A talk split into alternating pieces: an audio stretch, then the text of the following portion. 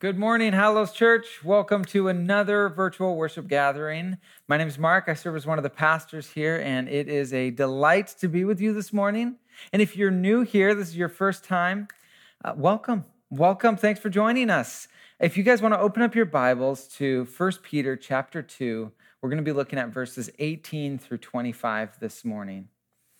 So last week, our message was Peter's address to the, to the church about submitting to authorities. And it was timely for us. It was a good, a good passage for us to just reset our minds on who our ultimate allegiance is to and help us reframe how we are to live out honorable lives, how to live an honorable conduct around others in both our words and our actions right? But this week's passage is the second half of that, and where Peter is going to address and begin to apply those principles to individual lives in the church, to an individual group of people in the church.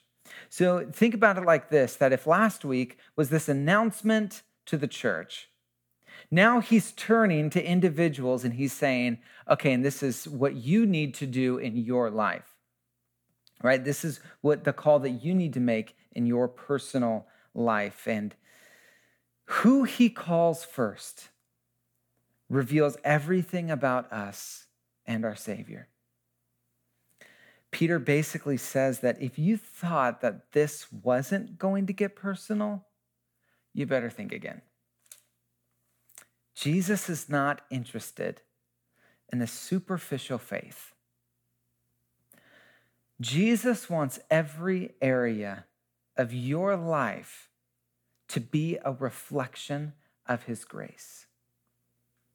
And in that process, he's going to show you the purpose of that suffering and how he's making you more like himself. Because at the center of suffering, we find the heartbeat of the gospel.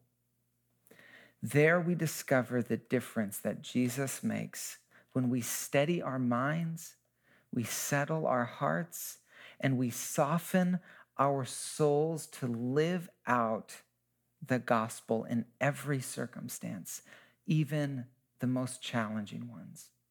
So that will you pray with me real quick? Father, give us a clarity of mind. Help us steady our minds on the truth of your word. Father, would you help settle our hearts on the reality of the gospel and soften our souls to discover all that the difference that Jesus makes? Would you help us with that? Would you help us see that and apply that to our lives? We love you in Christ's precious name. Amen. And so, so as we begin, first, what I'm sure that you've noticed is, um, I'm sure you've noticed the word slave. Slave in there. If you're just looking at this without really paying any attention to it, there's going to be some some surprising words that we need to clarify because we do not want to impose our historical experience on the New Testament. We do not want to do that. If you have your ESV translation, household slave is going to be servant. It's going to be servant instead, but they basically mean the same thing. Someone who was owned by another, someone who was a slave who served another who had a master, right? Now, they mean the same thing. However, there are major differences when we think about our United States history of slaves and slave owners compared to Greco Roman slaves and their slave owners and their masters, right? We don't want to impose our historical experience on the New Testament because if we do that, it changes the way that we see it and it really entirely changes the, consta- uh, the context of the passage and what it's trying to say to us. So, first, when we think of slaves, when we see slaves in the New Testament, we are thinking of Greco Roman slaves who were different and, or who were different than um, the slaves that we know in our history because this type of slavery was not based on race. And the demoralization of a person, it was a particular group of people in society. To some, it was people who faced economic hardship, that in getting out of that was to serve as someone's slave to pay off a debt. But there are many other different reasons. And this is, at this time, this is kind of a melting pot of different groups of people serving as slaves, different races, different people serving as, as slaves. And um, others, others became slaves through casualties of war, who were brought into slavery by maybe being born into a slave household, right? But the, another difference is that many of them were highly educated. So they were highly educated. Some served as doctors, as teachers, as managers, musicians, artists. And it was not uncommon for a slave in the Greco Roman era to be more educated than even their master. Now, slavery in Greco Roman context was still bad. So I don't want you to hear that what I'm saying is because there's differences, one's good and one's bad. They're all bad. It's all bad. It's all bad, but it's different. So, in no way is Scripture justifying slavery.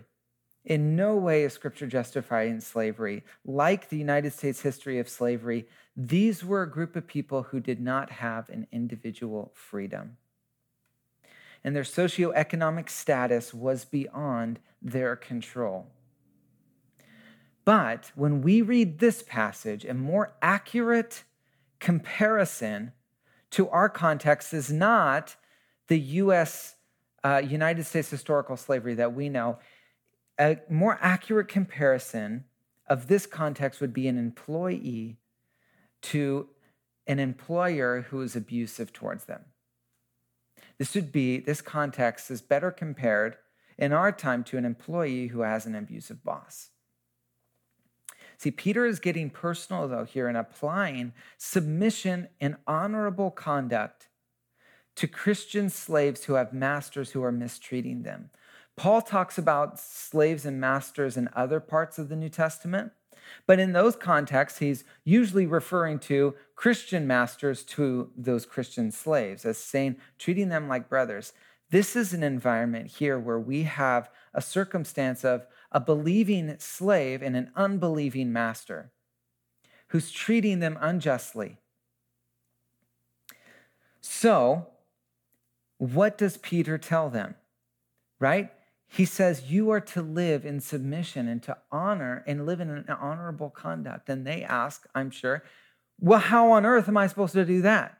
How on earth am I supposed to do that? And that's exactly why we need this passage because who he speaks to reveals us and reveals our Savior.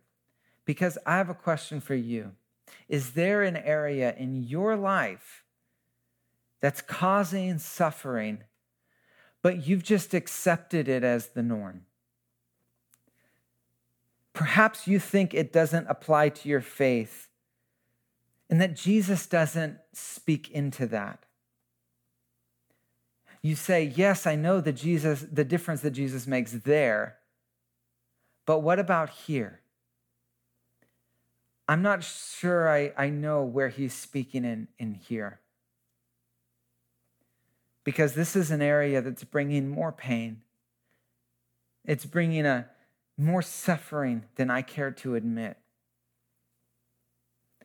And if we all just go about our business, then it just business as usual, then I'm not going to have to deal with that. I'm not going to have to, to go there with him. And that's the position that we find these slaves in. We find these slaves, they love the church, they love talking about Jesus, but they would just rather not talk about the thing that's causing them the most suffering the mistreatment from their masters, the perpetual injustice they find themselves in. I know all the difference that Jesus makes there, but what about here? So, first, Peter tells us to steady our minds on the truth of God's word. Let's read verse 18 through 20. Household slaves, submit to your masters with all reverence, not only to the good and gentle ones, but also to the cruel. For it brings favor if, because of a consciousness of God, someone endures grief from suffering unjustly. For what credit is there if you do wrong and are beaten, you endure it? But when you do what is good and suffer, if you endure it, this brings favor with God. So, why does some suffering bring favor? And what kind of suffering is that? What we need to do is we need to have an, an understanding of this kind of suffering and what the Bible tells us about suffering and a believer's response to it. So, first, if we're looking at scripture, if we're looking at all of scripture together, we're going to find multiple different types of suffering. First, we're going to find explicable suffering. And explicable suffering is what we find in Proverbs, what we find in wisdom literature. It's don't do X because X will cause suffering, right? Don't do this because this will cause that. So avoid this so that you don't have suffering, right? Very, very explainable, explicable suffering. But then there's inexplicable suffering. That's doing what you should be doing, and yet you suffer from unexplained circumstances. From unexplained circumstances, right? We find examples in Job, we find examples in Jeremiah, where they're looking out and they're looking at the suffering that's causing to them and they're wondering, why? Why? What's happening? And within that, within that is a deeper form of suffering, and that's purposeful suffering. Purposeful suffering is what we find in Jesus. Purposeful suffering is what we find as believers live out the gospel. And that's God revealing himself within that circumstance to draw you out of that circumstance and draw you closer to him. Bringing you endurance and stability in that suffering.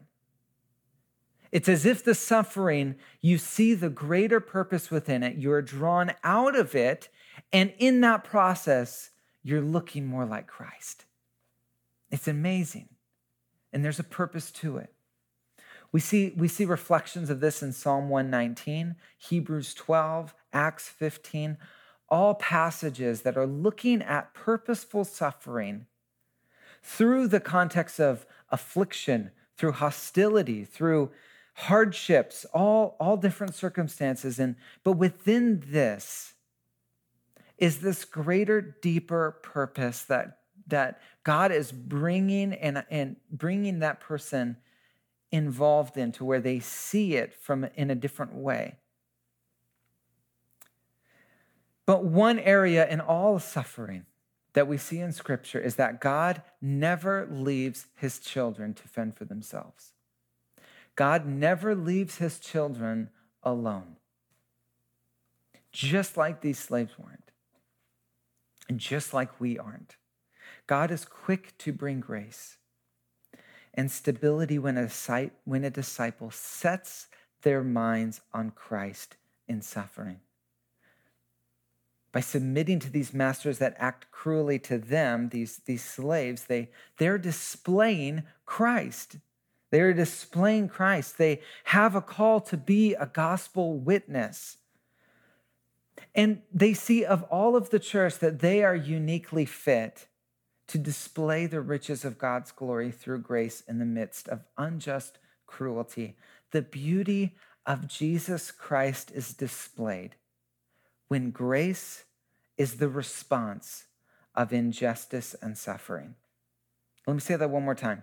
The beauty of Jesus Christ is displayed when grace is the response of injustice and suffering. But how do we even begin to do that? I wonder if that might even be your question. How do we even begin to do that? We steady our minds on His Word. We steady our minds on the truths of God's Word. Verse 19, it brings favor if because of a consciousness of God. Your Bible, it might say there, being mindful of God right? This is the practice of setting our minds outside of our circumstance and into the stability of God's purpose. Of God's purpose. Psalm 119, verses 25 through 27, expresses this when it says, My life is down in the dust. Give me life through your word. I told you about my life, and you answered me. Teach me your statutes.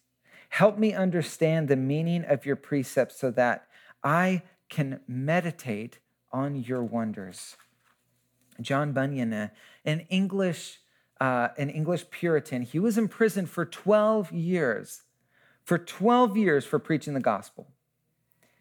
And yet, in his imprisonment, he came out looking more like Jesus and displaying the gospel to everyone around him than when he came in. Why? Because his endurance and stability were found in the purposes of Christ in the midst of suffering.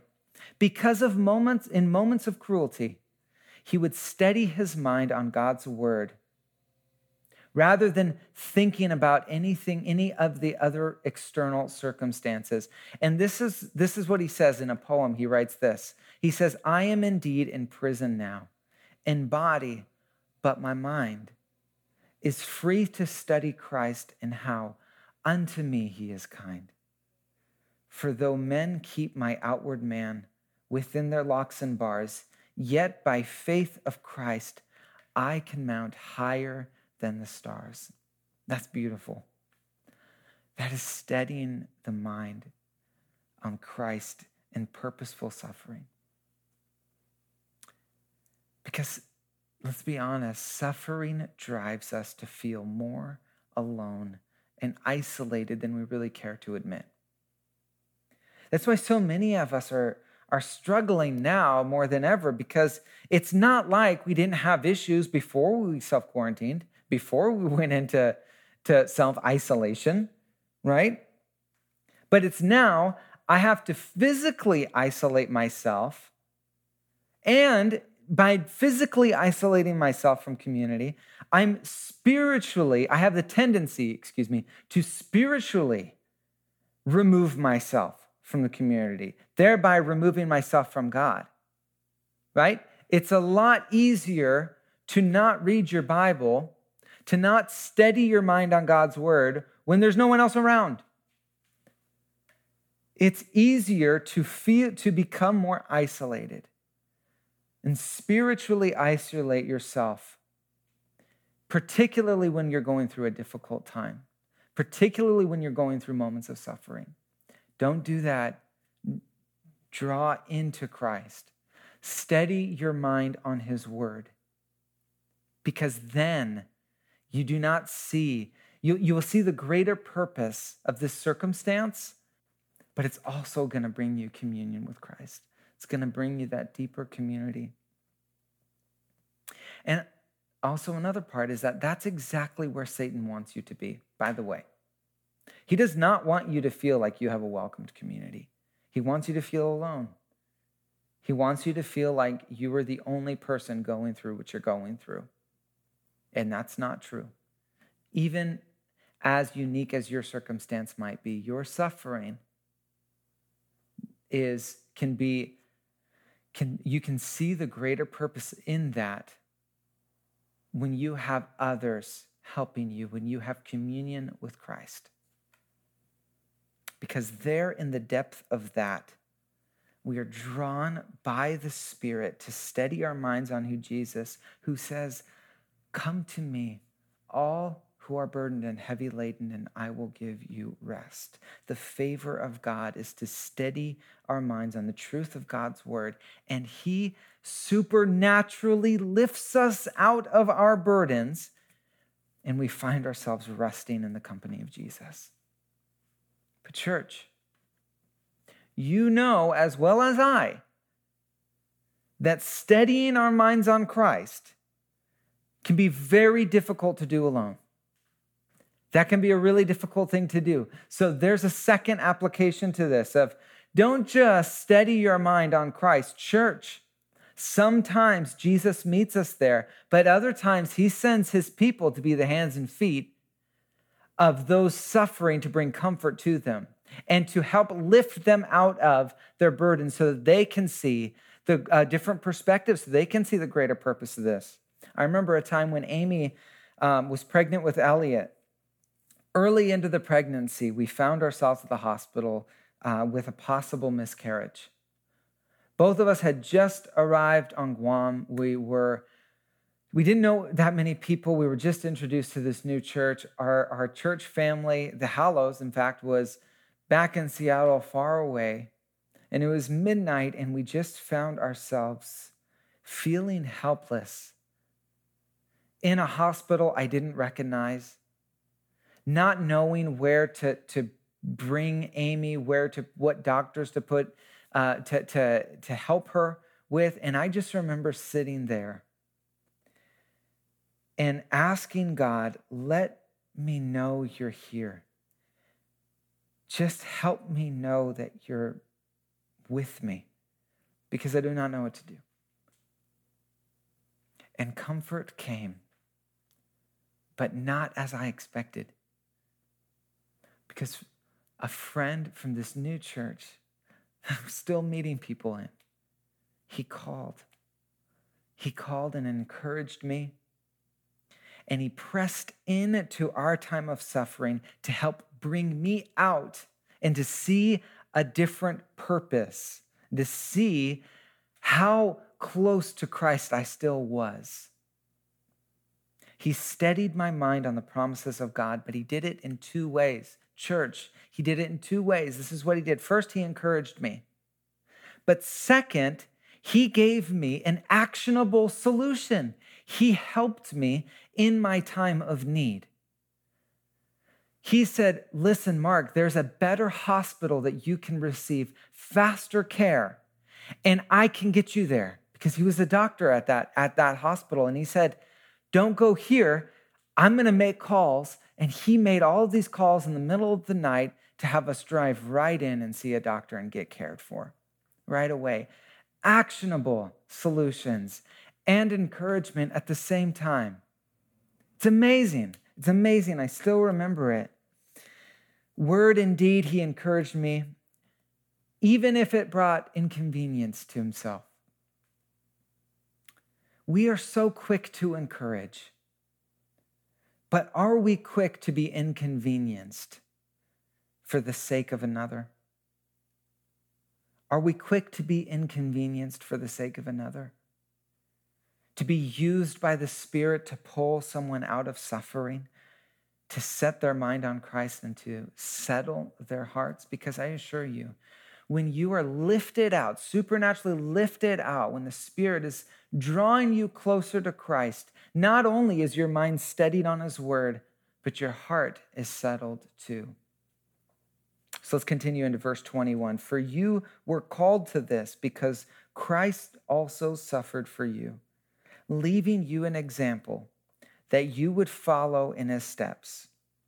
Now, I love this because I, the word example there, the word example is an educational term. It's an educational term that refers to the faint outlines of letters which were traced over by children learning to write. As a child traces over letters on a page, Christians our hearts are settled when we trace over the path of Jesus as our example. It reminds me of that uh, song from Kanye West, Follow God, where in the beginning, before the song starts, this is father kind of father figure kind of speaking, and he's telling the first time that his kids saw snow. And they were fearful because they didn't know how to step in it. And they didn't know how to walk in it. And so he says, it was, so what I did was that I took steps in front of them. And I told them, instead of creating your own footprints, walk in the footprints that I've already made. Jesus has done that for us. In our moments of suffering, we can remember the example that Jesus gave for us, that Jesus gave to us. Jesus is the outline for us to trace. Jesus is the outline, but also, guys, there's another application of this. Church, church, we have the responsibility that if people don't know it, to show that outline to others. Jesus is our example, but we can also come alongside people and help them see the traced outline that's there for them to use. Right? My sons, they're giving these outlines all the time at school. And they sometimes when they finish, they discover that they've written a word. But other times it takes me helping them along the way to discover the word that's about to be formed. Right? You have a Savior who has set the example for you to settle your hearts so that you don't have to have all of the answers, that you can be fearful as long as you remember that there's no fear in Christ, that He's called you to another purpose, to see the external circumstances, steady your mind, settle your heart on Him, follow in His example. In church, we can help other people see that. We can help people see that who aren't seeing it right away.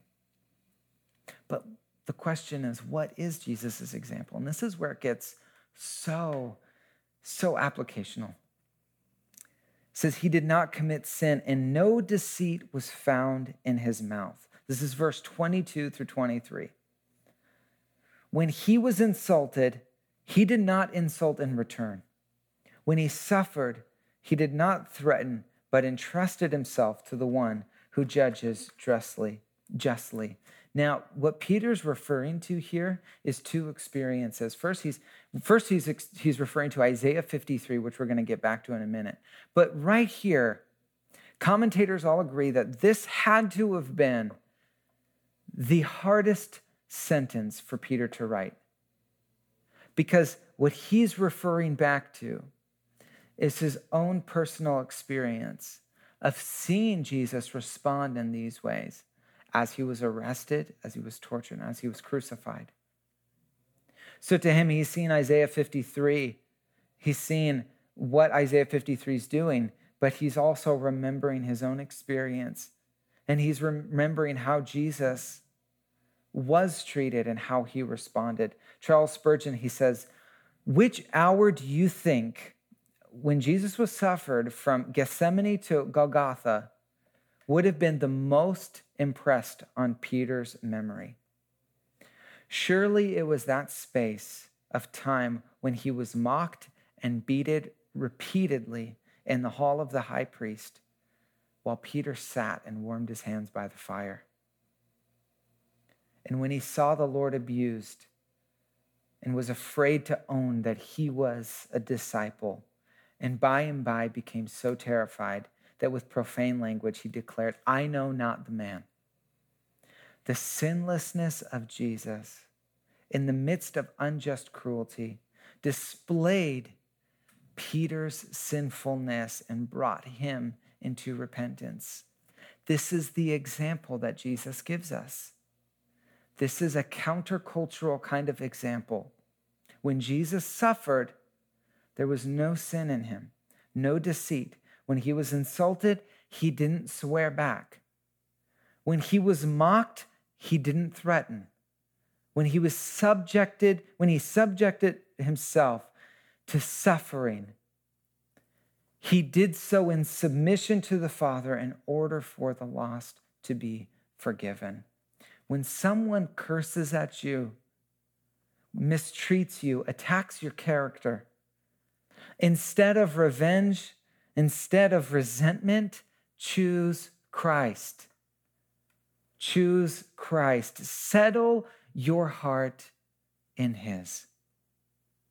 That action is the response that brings people to repentance. That's a difference Jesus makes. People say, Yeah, I thought you were going to respond this way. But you don't. You say, No, Christ is in me. This is my response. Instead, going back to verse 21, an even deeper thing, looking directly at you, says, You were called to this. Verse 21, you were called to this. God chose you. God chose you to respond to injustice supernaturally, to choose Christ. But again, friends, there's another side to this church. Yes, you are called to choose Christ in your response towards injustice because only through him will your heart be settled.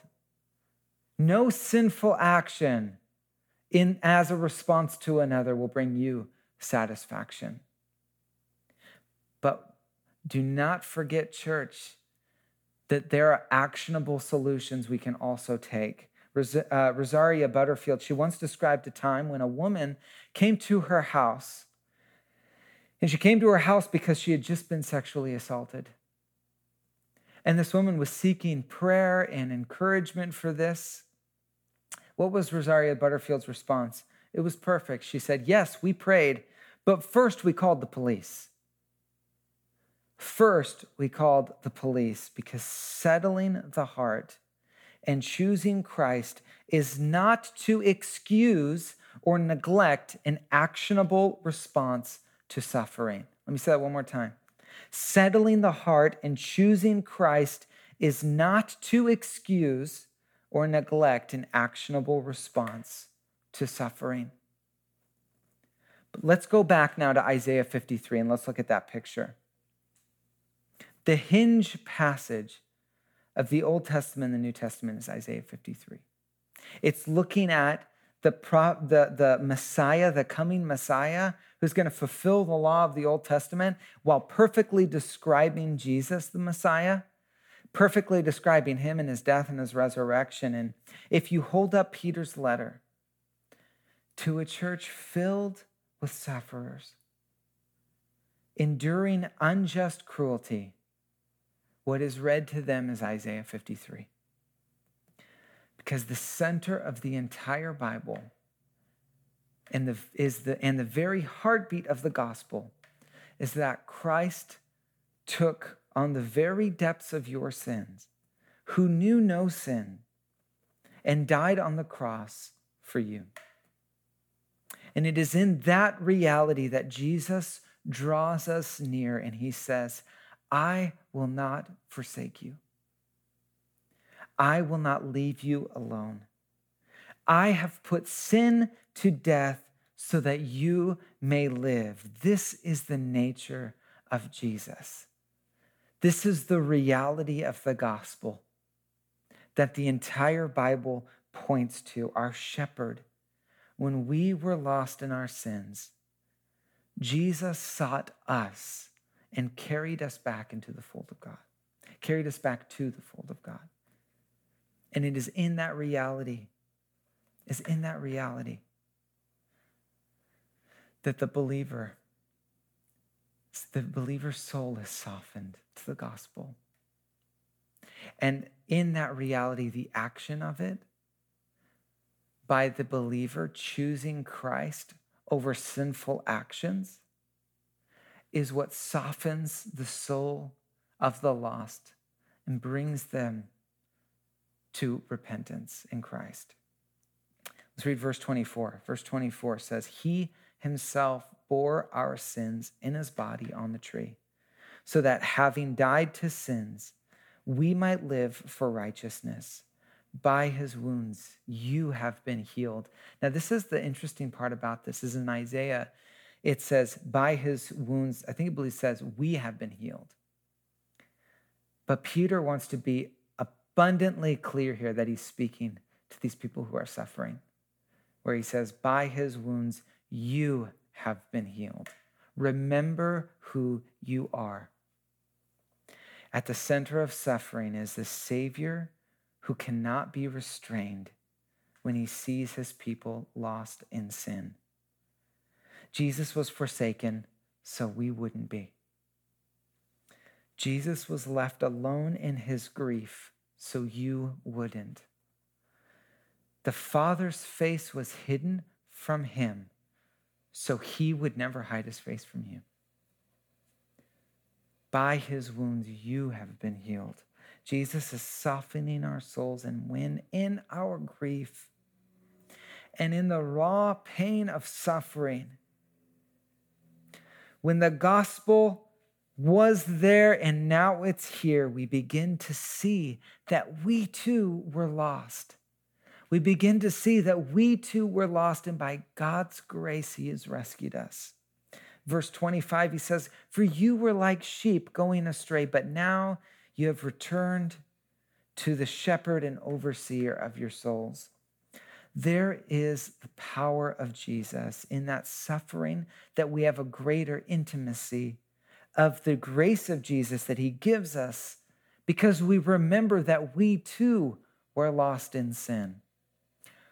A purposeful suffering pulling us out to see how we can be a gospel witness because we too remember that we once were also lost.